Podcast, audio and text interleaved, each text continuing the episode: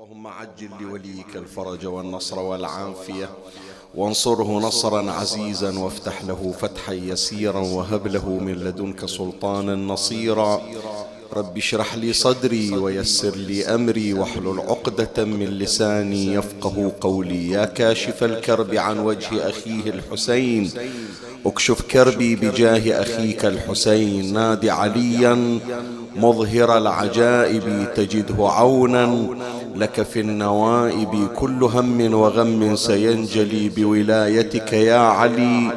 يا علي يا علي يا أبا الغوث أغثني. يا فارس الحجاز أدركني بلطفك الخفي ولا تهلكني. يا مولاتي يا فاطمة بنت محمد أغيثيني يا سيدتي. صلى الله عليك يا سيدي ويا مولاي يا رسول الله. صلى الله عليك وعلى آلك الطاهرين. فاز من اعتصم بكم. وأمنا من لجأ إليكم يا ليتنا كنا معكم سادتي. فنفوز فوزا عظيما.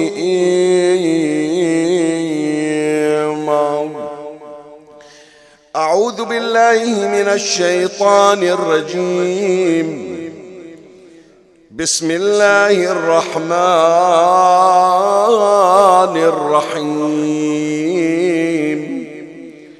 وإذا أردنا أن نهلك قرية أمرنا متر فيها ففسقوا فيها. فحق عليها القول فدمرناها تدميرا.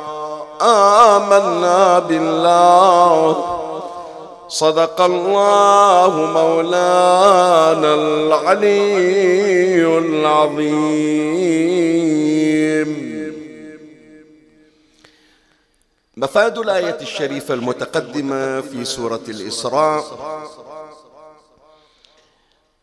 أن الفسوق والتمادي في العصيان يستوجب نزول الهلاك والمستجار بالله. إيه؟ يعني الإنسان إذا أسرف في عصيانه أسرف في خطاياه فإن هذا الإسراف وهذا التمادي يعني مرة واحد يصدر منه الخطأ وكل ابن آدم خطاء وخير الخطائين التوابون. فالإنسان يذنب ذنبا تصدر منه خطيئة يلتفت إلى خطئه يبادر في الاستغفار الله تبارك وتعالى يبدل سيئاته حسنات. لكن تخيل أنت هذه الصورة مرة واحد مذنب مرة واحد عاصي مرة واحد خاطئ يأثر على اللي وياه. يصير البيت أو الأسرة أو المحيط كل من أهل الخطأ وأهل العصيان. تالي هذا الخطأ والعصيان والمواصلة والمواظبة على الجرأة على الله تبارك وتعالى يصير طبع للمنطقة يأنسون بفعله ويقتدون به فتبقى المنطقة عاصية لله تصبح وتمسي على عصيان الله وعلى الفسق والفجور. هذا يستنزل العذاب. الله تبارك وتعالى يعطي الفرصة ثم الفرصة ثم الفرصة. لكن إذا أصرت هذه البلدة هذه المنطقة هذه هذه القرية كما عبر عنها القرآن إذا أصرت على التمادي في العصيان والخطيئة الله تبارك وتعالى يقول هذا التمادي يستنزل الهلاك. فدمرناها تدميرا. يعني مو تدمير اعتيادي مفعول مطلق مثل ما يقولون علماء اللغة. فهذا ما أرادت الآية الشريفة أن تشير إليه أن التمادي في العصيان يستوجب نزول الهلاك. لكن في عبارة في الآية تخلينا نوقف شوية ونتأمل فيها. الله تبارك وتعالى يقول فحق عليها القول ثم بعد هذا ذكر فدمرناها تدميرا خلي أقرأ لك الآية.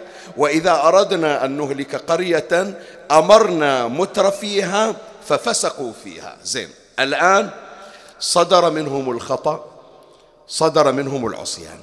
شوف تجي العبارة فحق عليها القول يعني حق على القرية حق على البلد أن ينزل الله تبارك وتعالى عليهم العذاب والهلاك. إيش صار عليهم؟ فدمرناها تدميرا.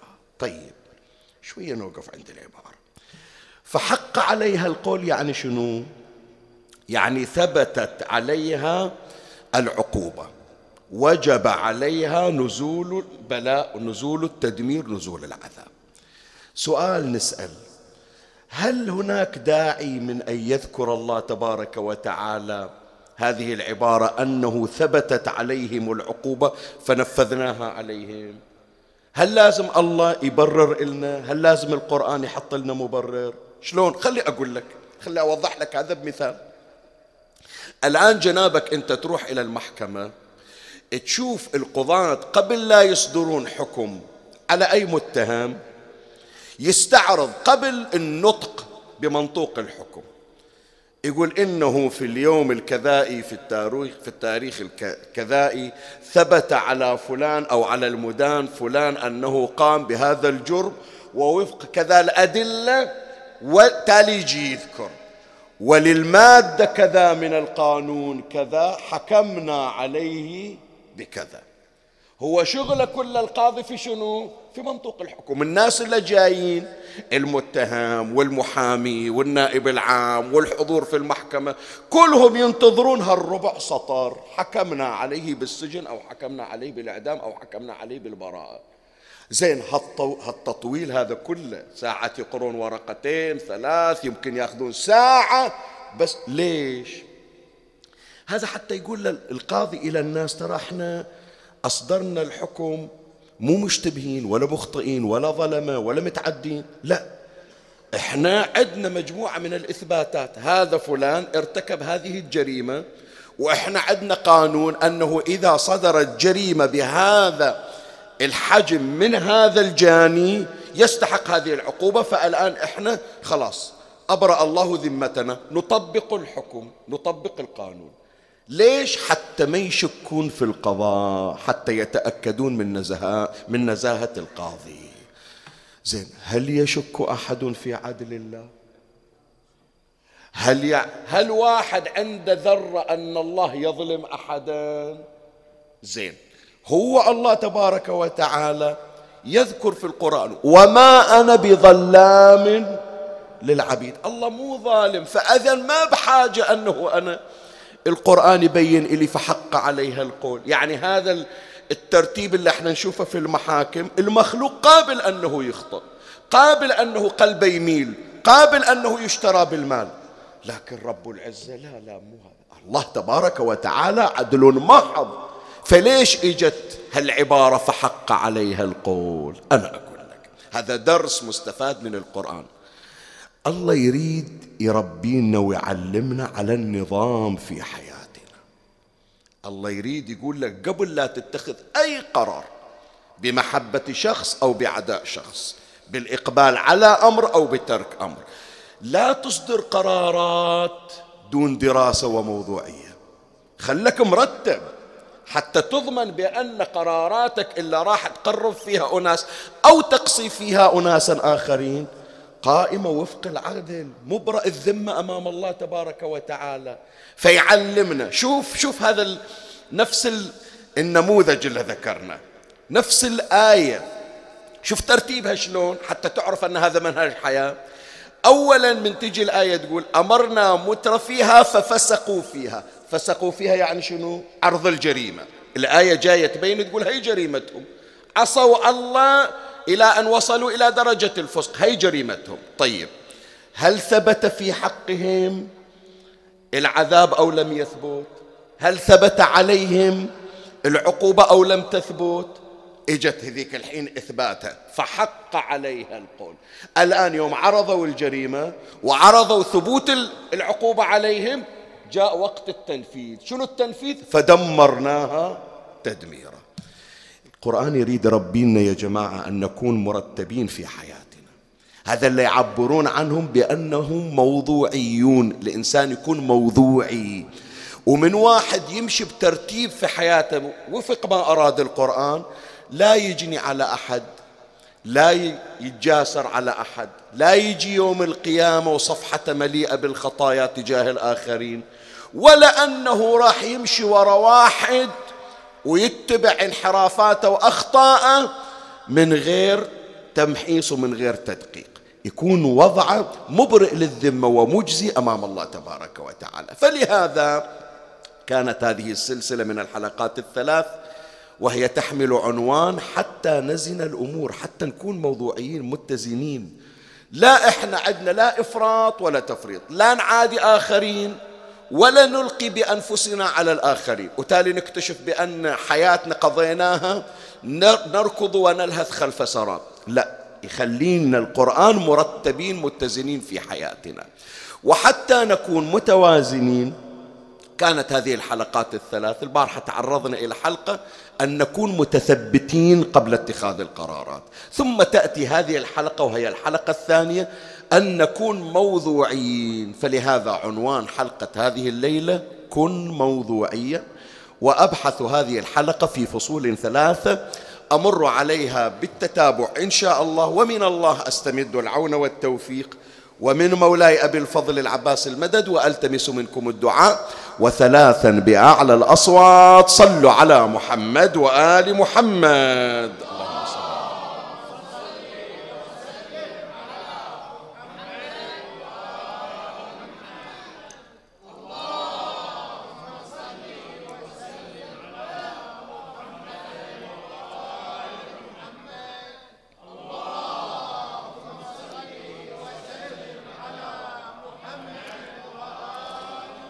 فصول ثلاثة أبحثها في بحث هذه الليلة إن شاء الله.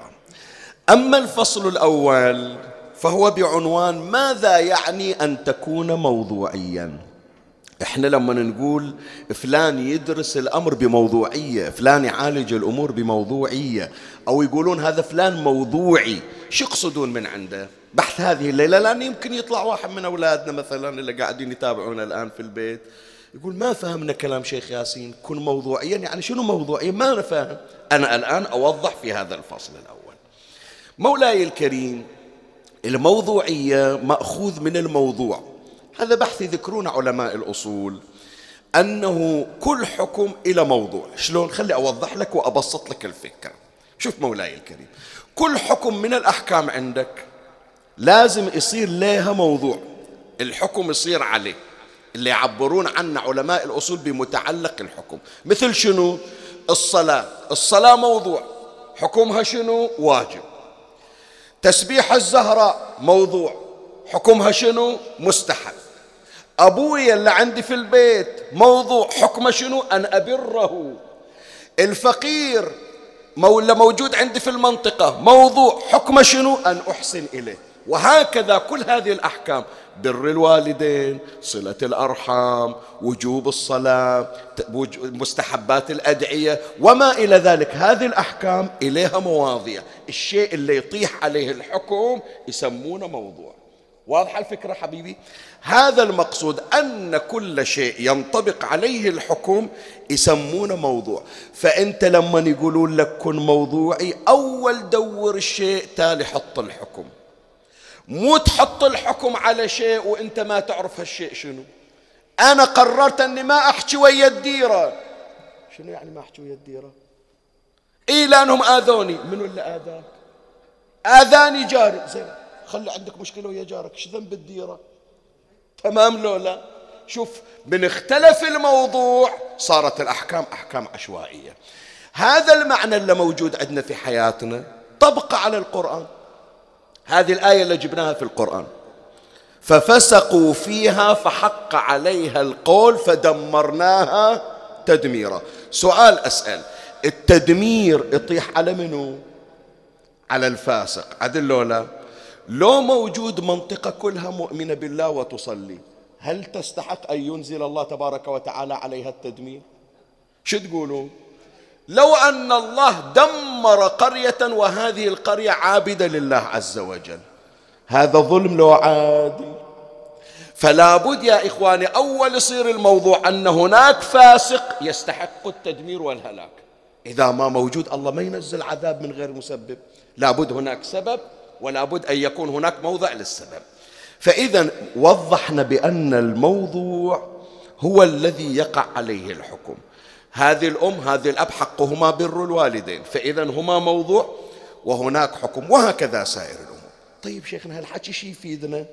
أنا أقول لك شي يفيدك. تدري أنت لما تتعامل دائما في الأمور بموضوعية يعني أول تبحث الموضوع شنو وتطبق عليه الحكم حياتك كلها تصير منتظمة كلها تصير مستقرة. انظر إلى وصية أمير المؤمنين علي بن أبي طالب. سلام الله عليه. هذا منهج يا إخواني يربينا ويعدل حياتنا وهي آخر وصية أوصى بها علي عليه السلام. يعني في ختام حياته في ليلة شهادته.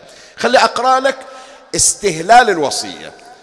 يقول أمير المؤمنين عليه السلام لولديه الحسن والحسين صلوات الله عليهما أوصيكما وجميع ولدي وأهلي ومن بلغه كتابي هذا يعني حتى أنتم القاعدين من تسمعون هم وصاكم أمير المؤمنين. ومن بلغه كتابي بتقوى الله ونظم أمركم وصلاح ذات بينكم. زين خلي أوقف وياك. عند أمير المؤمنين التنظيم والصلاح قدم أي واحد؟ قدم أول نظم الأمر على صلاح ذات البين. حتى في تكملة الوصية فإن صلاح ذات البين أفضل من عامة الصلاة والصيام. زين إذا هي الصلاح صلاح ذات البين أفضل من عامة الصلاة والصيام خلها في البداية.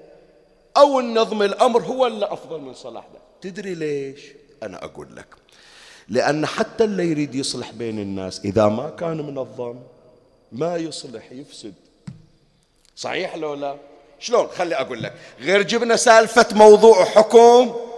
غير ذكرنا من شوي. لازم يصير عندك موضوع وتحط عليه الحكم. لازم تعرف منو أبوك حتى تبر أبوك. لازم تعرف منو الفقير حتى تعطيه الصدقة لازم تعرف شنو الصلاة حتى توجب عليك. نفس القضية في إصلاح ذات البين يا جماعة.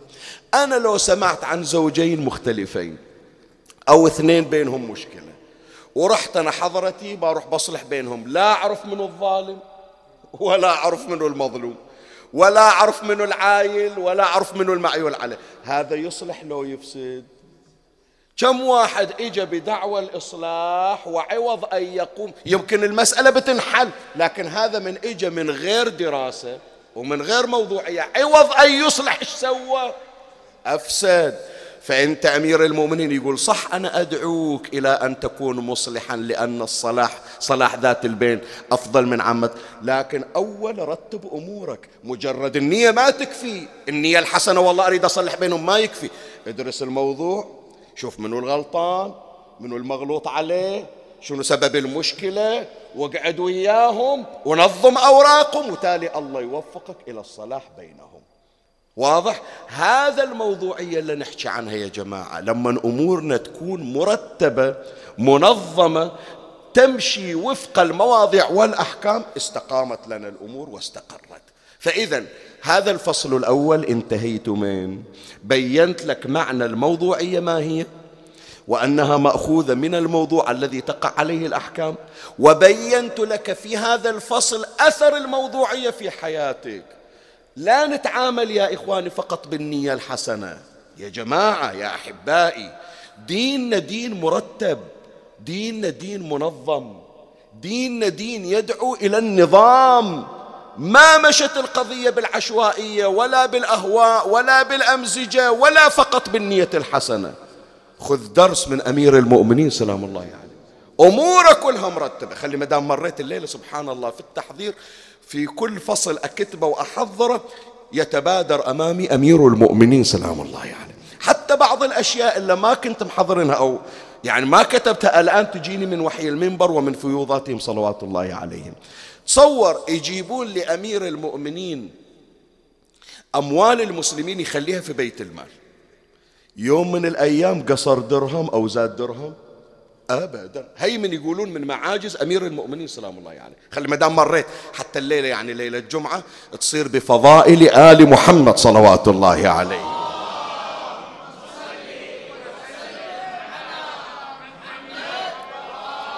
وقبل لا أذكر لك هذه القضية حتى تعرف من نذكر فضائل خصوصا أمير المؤمنين شيء يأثر في المجلس.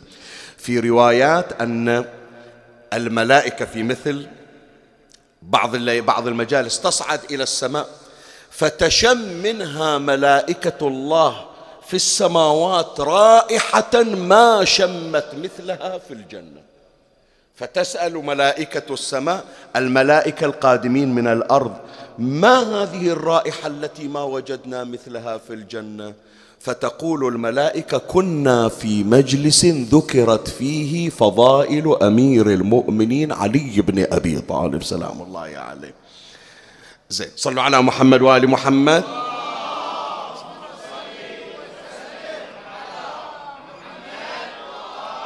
تتمة الرواية فتشتاق ملائكة السماء إلى مجلس ذكرت فيه فضائل أمير المؤمنين. فيقولون نزلوا وياكم خلنا ناخذ من هالرائحة قالوا لا عمي خلص مجلسهم وتفرقوا وراحوا.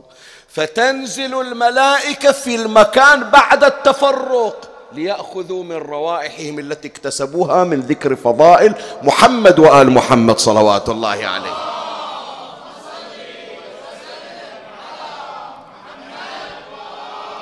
فلهذا تلاحظون يا أحبائي أنا حريص أنه ما يمر مجلس إلا دائما أذكر فضائل أهل البيت فيه. وهو لأجل هذا تأسست هذه المجالس المباركة. فمولاي أمير المؤمنين عليه السلام في السنوات التي قضاها في حكومته في الكوفة عند بيت مال المسلمين هو بنفسه أمير المؤمنين يجيب المال يحطه في بيت المال وهو الذي يقسم الأموال والأموال ما تتم لا من توصل الأموال وزعها. ومن ينتهي من توزيع المال كنس بيت المال وصلى فيه ركعتين ويقول حتى يشهد لي عند الله أني لم أخرج من الدنيا لا بحمراء ولا صفراء. أموال الناس وزعتها. زين لاحظوا على أمير المؤمنين أنه المال اللي يجيبونه يجيبونه مكدس بعد مو يجرد المال لا أول ما يجيبون المال يقول أمير المؤمنين وزعوها ثلاثة ثلاثة أو خمسة خمسة. الرقم مو ثابت لا كل مرة يحط أمير المؤمنين رقم. فمن يجون يوزعون ثلاثة كل واحد إلى ثلاث دراهم أو ثلاثين درهم أو خمسة دراهم أو خمسة. تتوزع لا درهم يفضل ولا درهم يكسر. مرتبة مرتبة. وهذا من علم الله تبارك وتعالى الذي علمه لأمير المؤمنين. سلام الله عليه. يعني. يوم من الأيام قاعدين ذولا المنافقون اللي قلوبهم تشتغل على علي قاعدين يتصيدون. قالوا ولا مرة قصرت. ولا مرة زادت. خلنا مندور عليه. يوم من الأيام فضلت تسعة دراهم. قالوا ها صدناها على علي. هكي زادت. الآن لازم يعيدون الحسبة من جديد. قال لا ثلاثة لي وثلاثة لولدي الحسن وثلاثة لولدي الحسن. محسوبة. قالوا نرد ندورها ونصيدها عليه مرة ثانية.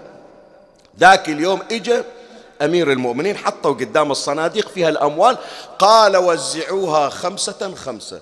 وزعوها كل واحد يجي ياخذ خمسة خمسة خمسة خمسة. زين. قالوا خلنا نشوف ياخذ بعد حقه. شال أمير المؤمنين الخمسة التي له والخمسة التي للحسن أخذها الحسن والخمسة التي للحسين أخذها الحسين فضلت خمسة.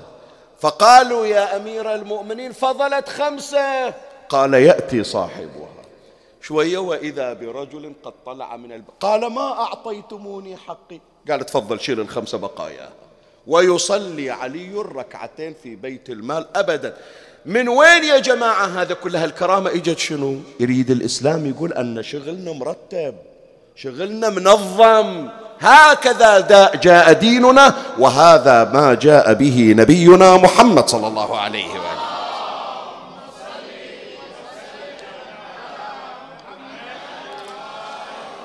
فإذا تم الفصل الأول أنتقل معك إلى الفصل الثاني. شيخنا ذكرت لنا الموضوعية وأنه لابد نكون مرتبين وقلت لنا آثار الموضوعية في حياتنا. طيب أنا شلون أصير موضوعي؟ شلون أرتب أموري أنا؟ حياتي المخربطة أحب اللي أحبه وأكتشف بأنه يغدر فيني. وأبغض اللي أبغضه وتالي أكتشف بأنه يريد صلاحي. وأدخل في مشروعات لبالي خوش مشاريع تالي أكتشف بأنها مشاريع خاسرة. وكثير من أمور حياتي غير منتظمة. فشلون أصير موضوعي؟ الآن أبين لك بعضا من طرق الكون موضوعيا. أول خطوة أن ندرس الموضوع جيدا قبل اتخاذات قبل اتخاذ أي قرار. عمي ترى إطلاق الأحكام سهل ما في أسهل منه. فلان أحبه فلان أبغضه. ماكو أسهل من عنده هي كلمة وتطلع. لكن العبرة في أن يكون هذا القرار وهذا الحكم ناشئا عن دراسة للموضوع يستحق هذا الحكم أو ما يستحق. فلهذا شوفوا يا أحبائي الإنسان إذا أقدم على قرارات من غير أن يدرس الموضوع دائما يتعامل بجهل. كم من ناس يا جماعة عادوا مشروع تالي ما اكتشفوا أثره إلا في نهاية المطاف. حتى في أمورنا البسيطة. حتى في أمورنا البسيطة. شلون؟ أنا بقول لك هذه نموذج بسيطة. ما نموذج بسيط ما أريد أتوسع أكثر وأقول لك ويمكن تسبب حساسية.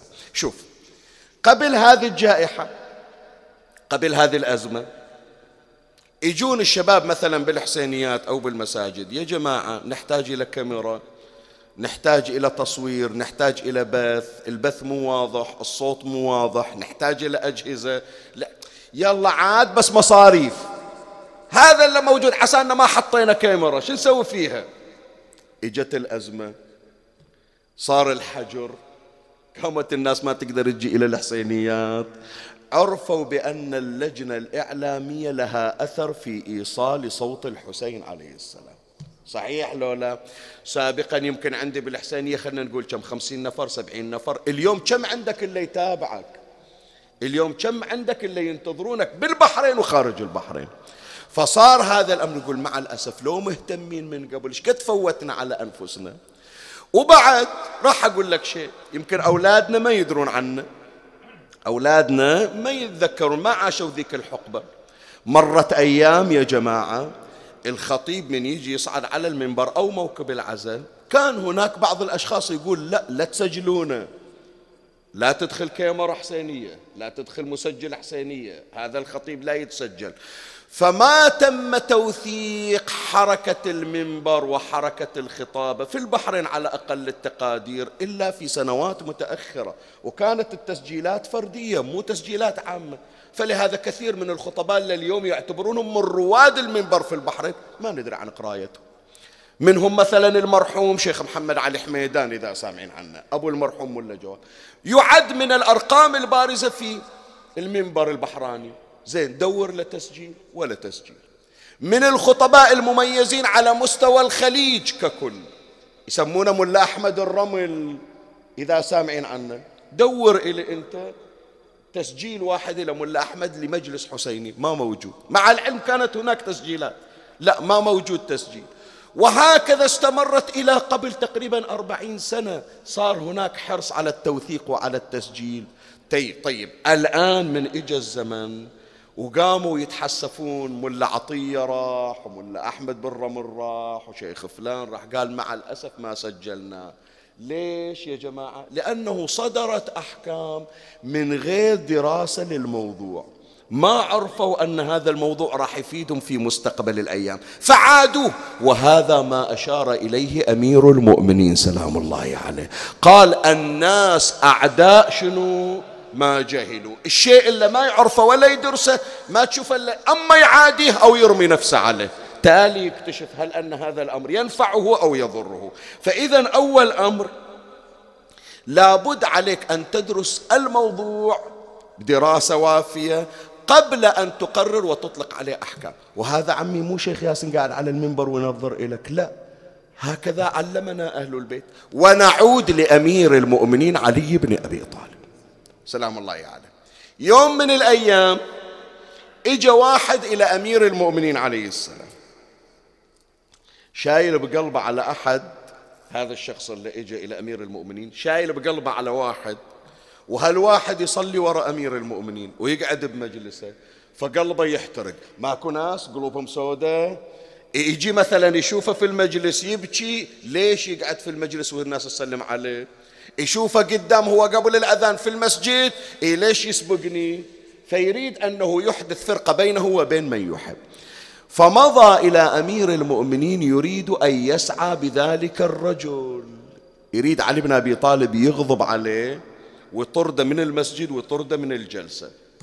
فلهذا أنا أقرأ لك الرواية. روي عن علي عليه السلام أن رجلا أتاه يسعى إليه برجل يعني يريد يفتن مثل ما نقول إحنا على شخص. شوف أمير المؤمنين إيش قال؟ فقال يا هذا نحن نسأل عما قلت. فإن كنت صادقا مقتناك. وليش مقته يعني يقول حتى لو كلامك عدل ترى بعد لا تقول إحنا نرحب فيك ونقربك لا. لأنه إحنا ندور واحد اللي يفيد الناس مو كل يوم جايب لنا فتنة ويسوي لنا مشاكل.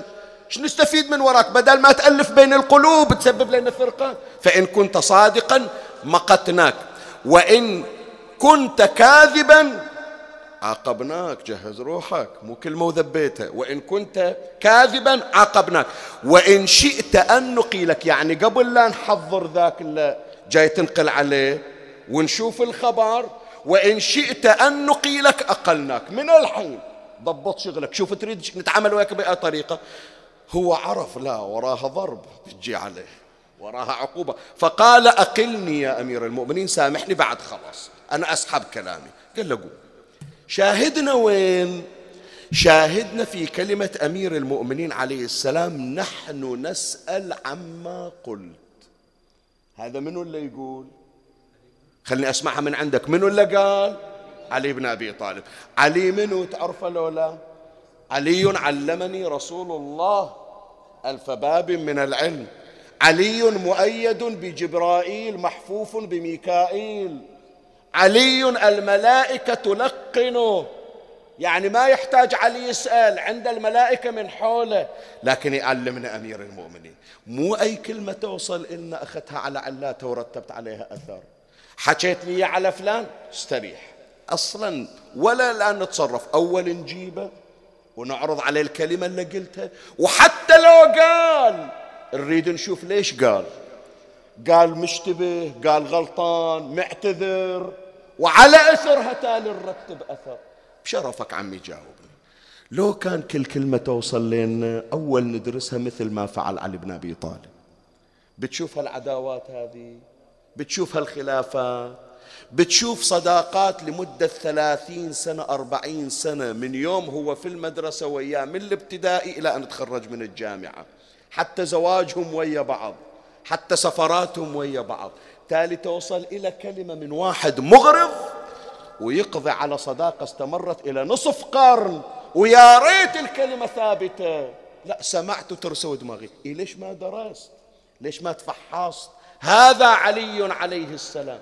وهو المؤيد بالملائكة. يقول أول نجيبه ونسمع كلامه. وتالي نرتب أثر. وإلا مني ومن نفسي أبدا ما أسويها. فإذا أول أمر يا إخواني حتى تكون موضوعيا ادرس الموضوع ثم قرر. طيب الخطوة الثانية ابتعد عن المؤثرات الخارجية. هذه يعبرون عنها بعض العلماء الحداثيين يقولون التفكير خارج الصندوق يسمونها تفكير خارج الصندوق. شلون يعني؟ هذا دماغك كأنما صندوق. ومن تجيك قضية تحطها داخل الصندوق. إنزين هذا الدماغ خالي؟ لا مو خالي. مرة يزعل مرة يرضى مرة تعبان مرة مرتاح مرة مرة. فأنت لا تخضع للمؤثرات الخارجية. واحدة من المؤثرات حط بالك واحدة من المؤثرات قد يطلبون من عندي أصدر قرار وأنا في حالة غضب زعلان. بالله عليك الزعلان والغضبان يقدر يفكر؟ بشرفك انت تقول لي. لو تجيب لي المرجع الديني لو تجيب لي منه أكبر فقيه وهو منفعل غضبان يقول له تعال عطني مسألة يقول لك لا الآن عقلي محاضر تمام؟ فلهذا قال إمامنا جعفر بن محمد الصادق عليه السلام قال من لم يملك غضبه لم يملك عقله. هذا مو مجنون هو عاقل لكن الآن يوم غضب مو مستحضر.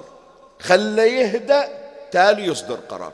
فأنت لا تصدر قرارا وأنت في حالة انفعال وغضب. حتى لو شفت اصبر شوي إلى أن تهدأ. اذكر الله اشرب شيئا من الماء. جاءت الروايات في كيفية التعامل مع الغضب. إن كنت قائما فاجلس. وإن كان عندك رحم فاجعله يلمسك لأن الرحم تؤثر في الرحم. وإن لم تجد شيئا فصل على محمد وآل محمد.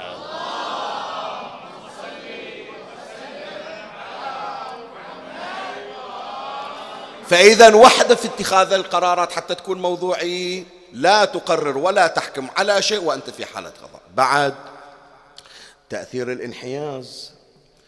شلون انحياز؟ مو لأن هذا أخوي وصاحبي وصديقي. لا قلبي يميل وياه. هذه ما يسمونها موضوعية. إي فلهذا شوف من تجي تقرأ في بعض المواقع الإلكترونية اللي استخدمت بعض التعريفات يعني المواقع اللغوية. عرفوا الموضوعية بعدم الانحياز إلى أحد. متجرد محايد. وخلي أذكر لك قضية. في زمن أمير المؤمنين سلام الله عليه شوف من أقول لك المجلس مبارك من بدينا إلى الآن. كم مرة ذكرنا أمير المؤمنين سلام الله عليه. إيه صلوا على محمد.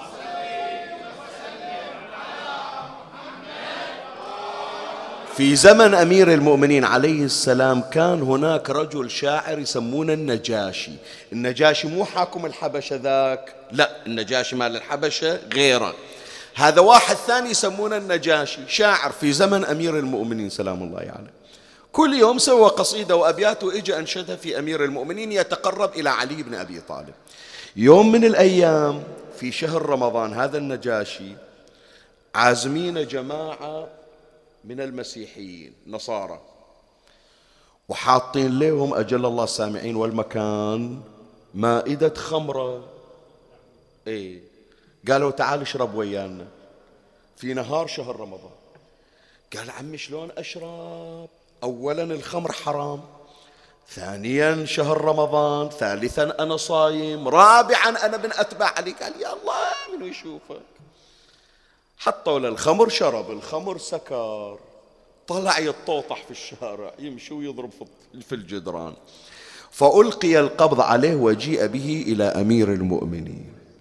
جماعته عشيرته قالوا إيه لا بيخلي علي بأدبه بكلمتين وبيخلي. هذا كل يوم ما سوى قصيدة في أمير المؤمنين. فلما رآه أمير المؤمنين وقامت عليه البينة أمر بأن يجلد ثمانين جلدة. حد شرب الخمر. هذا فلان النجاشي. قال إن شاء الله عشرة من النجاشي مو نجاشي واحد. هذا اللي ينضم لك قصايد. قال شو أسوي بالقصايد؟ باكر أنا أقابل ربي بشنو؟ ببيتين شعر مسوينه فيه.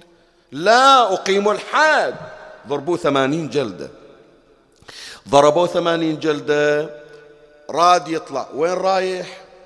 قال خلاص انضربت. قال اصبر. خلى ظهرك يبرد. وراها بعد عشرين جلدة.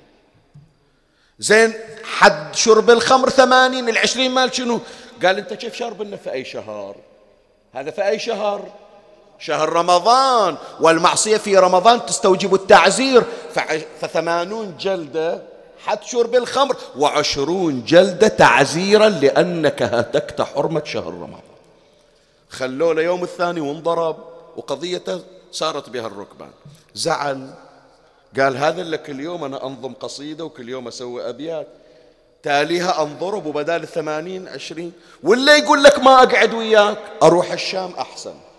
إذا لك اليوم بسوي شغلة بنضرب ما أقعد وياك. قال له أنا مو إلا أبيع ديني على حساب بيتين شعر مسوينها إلي. فطلع من الكوفة ترك أمير المؤمنين عليه السلام ومضى إلى الشام. إلا موجود في الشام استونس بعد. قال حصلنا. قال مرحبا بمن عرف الحق وترك الباطل. من الحق؟ هو. من الباطل؟ إيه يقصد علي بن أبي طالب. قال لا والله وإنما قصر بي الحظ عن اتباع الحق فاتبعت الباطل. لو ماشي على الحق كان مو جاي لك واقف على باب بيتك. لكن بعد ما عرفت قيمة علي. يا جماعة لو أن أمير المؤمنين انحاز إلى من مدحه هل تبقى قبة ذهبية لعلي؟ لا والله. هذا القبة وهذا الضريح وهذا الناس التي تتهافت لزيارته لأنه رمز العادل. صلى الإله على جسم تضمنه قبر فأصبح فيه العدل مدفونا روح تفضل شوف إيش كتبوا في علي بن أبي طالب. مو الشيعة ولا السنة ولا المسلمين حتى غير المسلمين. جورج جرداق مسيحي خمسة أجزاء مألفنها علي صوت العدالة الإنسانية. بول السلامة مسيحي لا هو سني ولا هو شيعي. قال جلجل الحق في المسيحي حتى عد من فرط حبه علويا. لا تقل شيعة ولاة علي إن في كل منصف شيعية. يا سماء اشهدي ويا أرض قري إنني اليوم أحب عليا.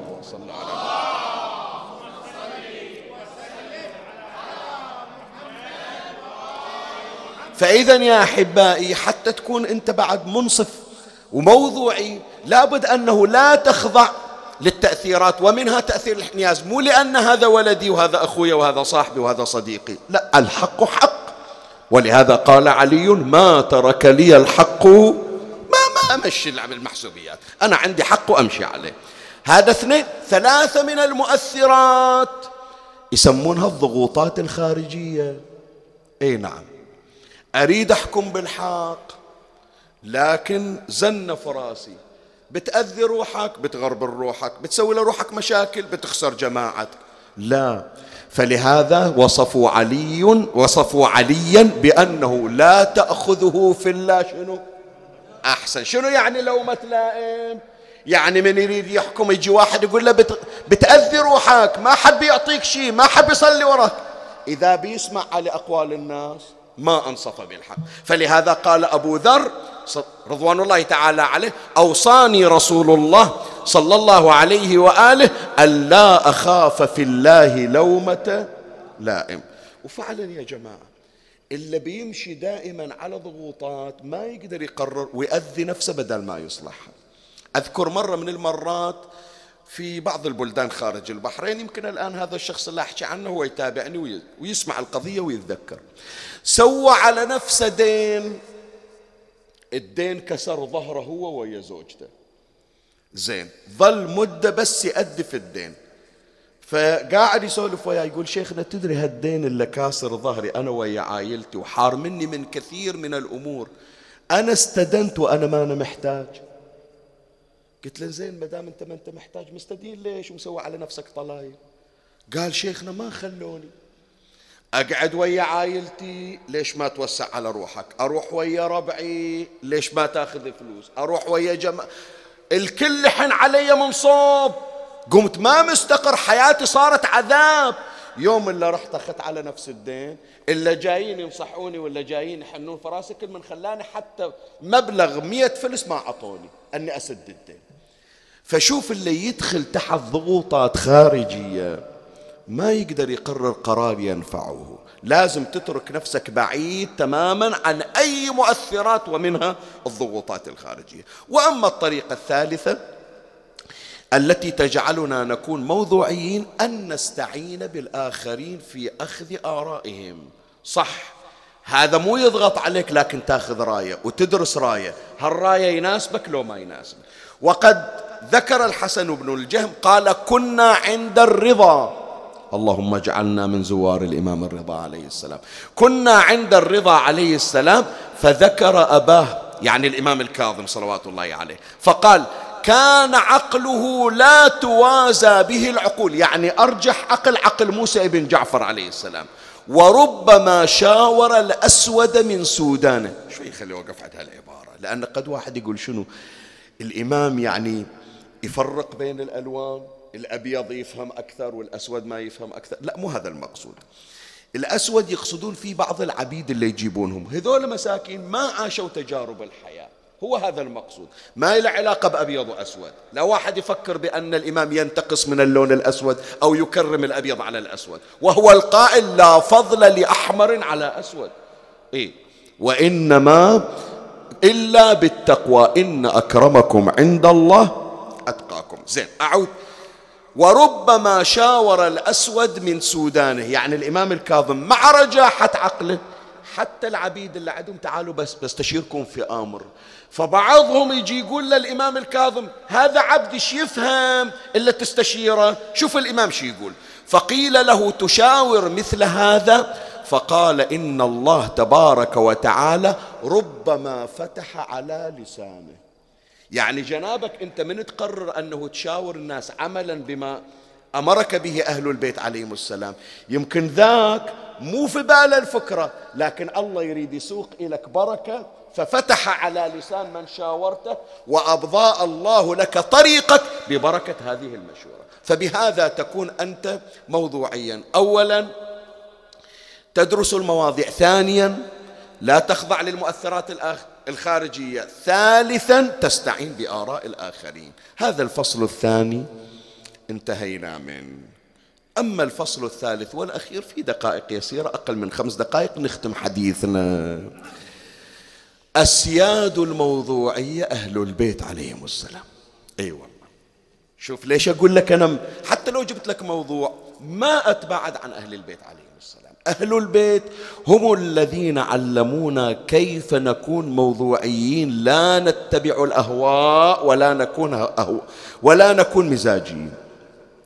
وخير مثال إمامنا علي بن الحسين زين العابدين سلام الله شلون؟ أنا أقول لك واحدة من المواقف اللي يذكرونها عنا. صارت واقعة الحرة. سامع عن واقعة الحرة لو لا مر عليك؟ هذه التي يندى لها الجبين هتك فيها مسجد رسول الله صلى الله عليه وآله. وقتلت فيها النفوس وهتكت فيها الأعراض. فكل واحد يعني يكفيك فقط في تلك المعركة. أو الواقعة سبعين من صحابة رسول الله قتلوا. اي نعم. فالإمام زين العابدين عليه السلام مخلي بيته برا المدينة وماخذ عائلته وقاعد برا المدينة. شوية وإذا الباب تطرق. فتح الباب وإذا منه واقف على الباب؟ مروان بن الحكم. تدري مروان هذا شو مسوي؟ تعرف تاريخه ويا أهل البيت شلون؟ أنا أقول لك واحدة منها طريد رسول الله. النبي يسميه الوزغ ابن الوزغ. هو ويا أبوه يوقفون على باب حجرة النبي على نافذة. حجرة النبي ويسمعون أخبار النبي شي يسولف ويا زوجته. وطرد النبي. وطردوه الصحابة من المدينة حتى أرجع فيما بعد. مروان هو الذي أشار بأن يرمى نعش الحسن بسبعين سهم. مروان هو الذي ضرب رأس الحسين عليه السلام. وهو القائل يا حبذا بردك في اليدين ولحم ولونك الأحمر في الخدين. كأنما حف بوردتين. شفيت قلبي وقضيت ديني قضيت ديني من دم الحسين. هذا مروان وهذا اللي سواه وكثير من قضايا. زين العابدين فتح الباب وإذا مروان واقف وياه حريم. قال له مروان واقف عند باب بيتي إيش عندك؟ قال لي يا ابن الحسين سامع إيش صاير بالمدينة؟ صايرة ثورة ومنتفضين ما يريدون الوالي اللي مخلينا من الشام. وهجموا على البيوت وأنا خايف على حريمي خايف على عيالي. وهذه زوجتي من زوجته؟ عائشة بنت عثمان ابن عفان بنت الخليفة الثالث. خايف عليها أنت ما يرضيك. قال له والآن شو تريد؟ قال له أريد أحط حريمي في بيتكم. حتى لو صار هجوم على بيتنا. بنات عثمان وبنات نعم بناتي لا واحد من عندهم يعتدي لا واحد من عندهم يعتدي على عرضي وعلى حريمي ما أرضى. وأنت تقبلها؟ بالله عليك. واحد اللي أساء إلى أهله. واحد اللي يقول تدري شو يقول من كلمة لا تبقي من كلب سوء جروى يسائلونه يقولون له شو تقول؟ قتلنا الحسين الآن ذول الحريم شو نسوي فيهم؟ قال هالكلمة قال لا تبقي من كلب سوء جروى يعني مثل ما ذبحت الحسين ذبح نسوانه وياه. الآن واقف هو ويا حريمة. لو واحد غير زين العابدين شو يسوي؟ كان يقول روح حصلناها الآن. نتيجة اللي سويتونا ليلة الحادي عشر. نسيتوا بناتنا ونسيتوا خواتنا ونسيتوا حريمنا. يلا دور غيري. بس زين العابدين ما يسويها.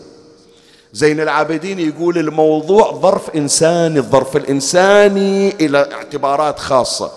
قال له عطني إياهم جيبهم عند البيت. وتاليها ترضى لو ما ترضى. بنات حسين يخدمن بنات عثمان ابن عفان. بنات حسين يخدمن نساء مروان بن الحكم. يقدمونهم على أنفسهم. وخاف زين العابدين أنه يمكن يقعدون في المكان هو ما حد يوصل لكن ما مستقرين خايفين. فأخرجهم الإمام زين العابدين عليه السلام. من المدينة إلى ينبع تقريبا 200 كيلو قعدهم هناك في بستان لهم مرتاحين مستقرين وأهل البيت يخدمونهم. إجت زوجة مروان إلى الإمام عائشة بنت عثمان. قالت له يا ابن الحسين أنا كلفت عليكم بس إحنا عندنا مزرعة في الطايف وهي مالتنا وما وصلت هالأحداث فأريد أروح أقعد بمزرعتنا في الطايف. قال برسم الخدمة وطلع زين العابدين ولد من أولاده اسمه عبد الله قال لي تروح وياهم وتوصلهم إلى الطايف وتشوف شي يحتاجون وتوقف عند باب البيت خادم لهم. إلى أن تنقضي هذه الأزمة. وتاليها لما انقضت أزمة واقعة الحرة جاء مروان بن الحكم. قال لحريمي قال له تفضل جبناهم مثل ما طلبوا نخدمهم بعيوننا بعضهم يقول يسأل مروان بناته ما أذاكم علي بن الحسين؟ ما رفعوا صوتهم عليكم؟ ما يوم من الأيام غثوكم بحجة؟ قالوا وجدنا في بيته ما لم نجده في بيتنا من الكرامة. ملكنا فكان العفو منا سجية. ولما ملكتم سال بالدم أبطحوا. وحللتم قتل الأسارى ولم نزل. نعف عن العاصين منكم ونصفح وحسبكم هذا التفاوت بيننا وكل إناء بالذي في هذول أولاد الحسين عمي. زين هل راعى ظرفهم الإنساني. هل قال حريم ما إلهم ذنب. راعوه يوم العاشر. أسائلك جاوبني. قالوا بنات الحسين عندهم جنايز سبعين جنازة ونسوان في بر وما عندهم والي. وواليهم عليل ممدود على نطع ما يقدر يتحرك. دخيل الله خلوهم خلوهم هم يدبروا روحهم يقول زين العابدين إن دمعت منا عين قرعت بالسياق. الآن جايين يريدون يركبون بنات رسول الله شوف لنا ذال شلون. مصونات شريفات الوحدة ما تطلع إلا وهي حميها والآن ما عندهم والي. وإذا أول ما أصبح صباح يوم الحادي عشر وإذا الصوت قمنا يا بنات الخارج واركبن ظهور النيام زين العابدين أقبل يتوكى على عصا قال دعونا نركب بعضنا بعضا. إحنا نركب روحنا. لا تدنون من عندنا بس ما نريد من عندكم بس وخروا عنا هي العلوية شلون تمد رجلها وتصعد وقدامها أجنبي خلي أحرق قلبك الليلة ليلة الجمعة. صارت النساء كل واحدة تركب الأخرى والمسؤولة زينب وزين العابدين وحدة. شلون يصعد يا جماعة؟ هو من يريدون يقعدون على الفراش ما يستقيم يوقع. هذا شلون يصعد ناقة؟ أركبوه على ظهر الناقة فمال إلى بطن الناقة. وإذا النداء قيدوا يديه ورجليه من تحت بطن الناقة. زينب الغيورة اللي خايفة على الإمامة. إجت تريد تركبه قال عم دعيني دعيني دعيني مع القوم. ديري بالك على النسوان وأقبلت زينب وأم كلثوم تركب النساء واحدة تلو أخرى. ظلت زينب وأم كلثوم. صاحت أم كلثوم خية اركبي. قالت لا أم كلثوم أنا المسؤولة أنت اركبي. قالت أنا أركب أنا أصعد ما يخالف أنا ما أعصي لك أمر. أم الزهرة راحت صرت بمقام أمي. لكن يا زينب إن أنا ركبت أنت من يركبك؟ قالت هناك واحد هو اللي داق على صدره. هناك واحد ما طلعت المدينة إلا هو الا ثاني ركبته قدامي. أقول له قوم يا الغيور. قوم شوف إيش صار بأختك الا دقيت على صدرك وقلت ما تطلعين إلا بكفالتي. صاحت عباس. عندكم حوايج لو لا؟ هذا باب الحوايج. أنت الذي أخرجتني من منزلي. أنت الذي أركبتني في محملي. أخي قم الآن وركب أختك يا بلد. يا فاي يا فاي أنا بعد ما أقعد بظل بيت يا فاي يا فاي ونار الغاضر يحرقت جوفي. يا فاي يا فاي اللي يعطي وعد يا عباس. يا فاي يا فاي يا أبو فاضل يا خويا الحق علي. إيه يا أبو فاضل يا خويا الحياة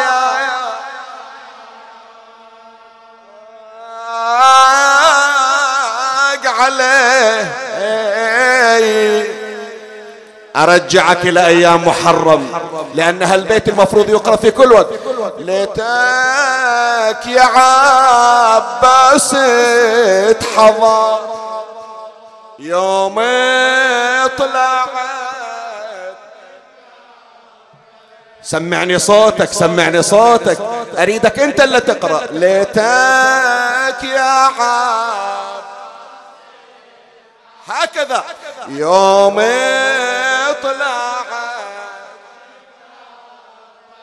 شلون حالها؟ ددم رضعان عيدها مقيد والنوق صعبة مهزل. سترت وجهها جفوفها. والدمعة بالخد ساي. غيارة لو رادت الناقات عثار. يضرب خوار عيدة عيدة. لو رادت الناقات عثار. يضرب يضرب. حرك يا شيعة صاحب نفس الأبي. قالها يا زينب ضيعتك.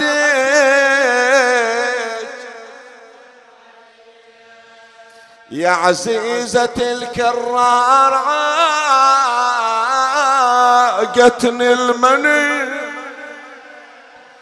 لا راس يا لا يمنى وأنا مرمي بالرمى. وويلا تعتبين وأنا على الشريع مقطعين ولو تنظري جسمي يا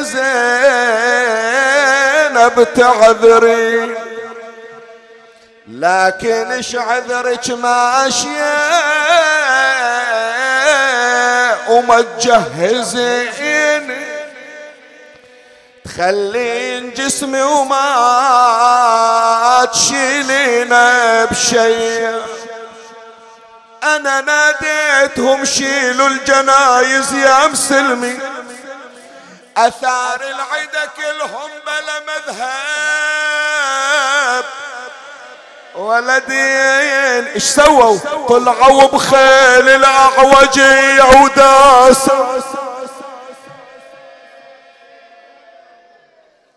عندكم شك بأن هالمجلس مو منظور بعد؟ غير روح مولاة الزهرة حاضرة.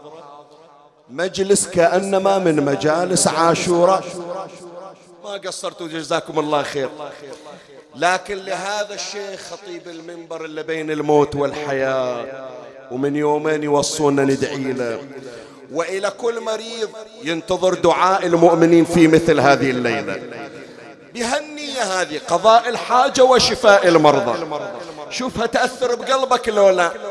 يا كربلاء احكي للصدق. ردي علي يا اش صار بقلب بنت فاطمة؟ من طاح شيال اللواء. صاحت لمن جاه الخبر؟ طلعت من الخيمة عثر.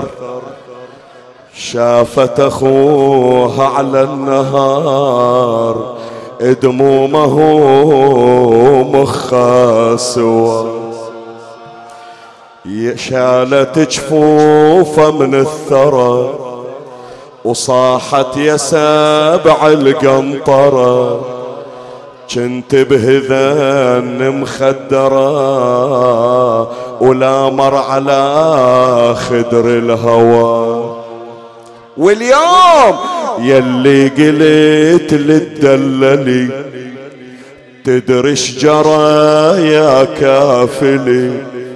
صار الشمر لي ولي ومتني على صوت التوى يلي قلت للدللي تدري جرى يا كافلي؟ صار الشمر لي ولي وصوته على متن التوى إذا بكم سادة خلي يسامحوني خاف يتأذون يشتم أبويا لو حدا وأنا على ناقة مقيدة العدوان كلها معيدة. تقبل يا شيال اللواء. ولا عين ولا عين أنا أخوك الما وقف مهرة. ولا عين اعتابك ذوب ضلوعي ولا عين وعليكم أبو فاضل. المجلس كله أريد يصيح ولا عين زينب أنا لا يسرى ولا يمنى ولا عين ولا عين يا زينب خفي عتابك علي يا زينب خفي عتابك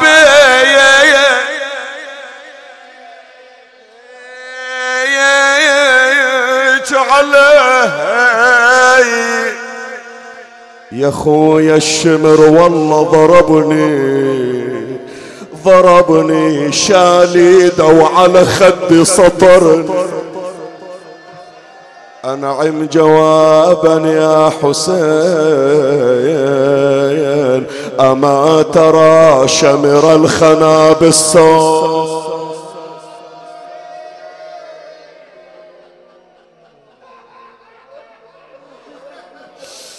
اللهم صل على محمد وآل محمد. يا دائم الفضل على البرية. يا باسط اليدين بالعطية يا صاحب المواهب السنية. صل على محمد وآله خير الورى سجيا واغفر لنا يا ذا العلا في هذه العشية.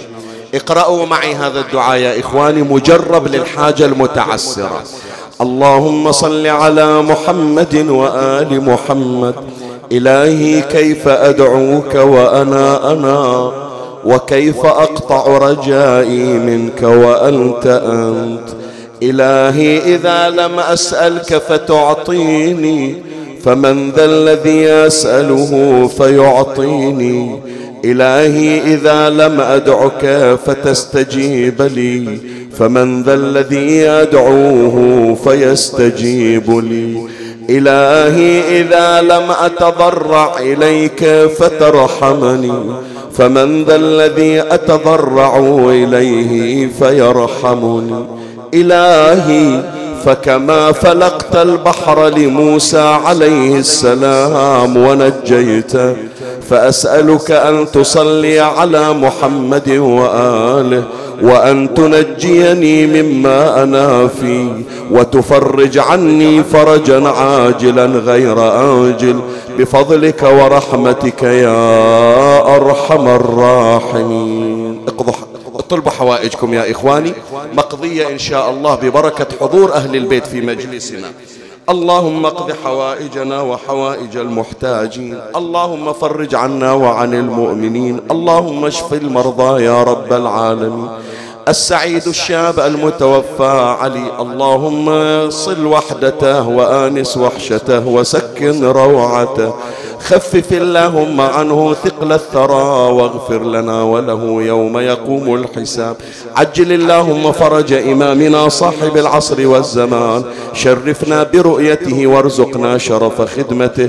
لأموات وأمواتكم ولمن مات على الإيمان. نهدي جميعا ثواب هذا المجلس وثواب سورة الفاتحة تسبقها صلوات.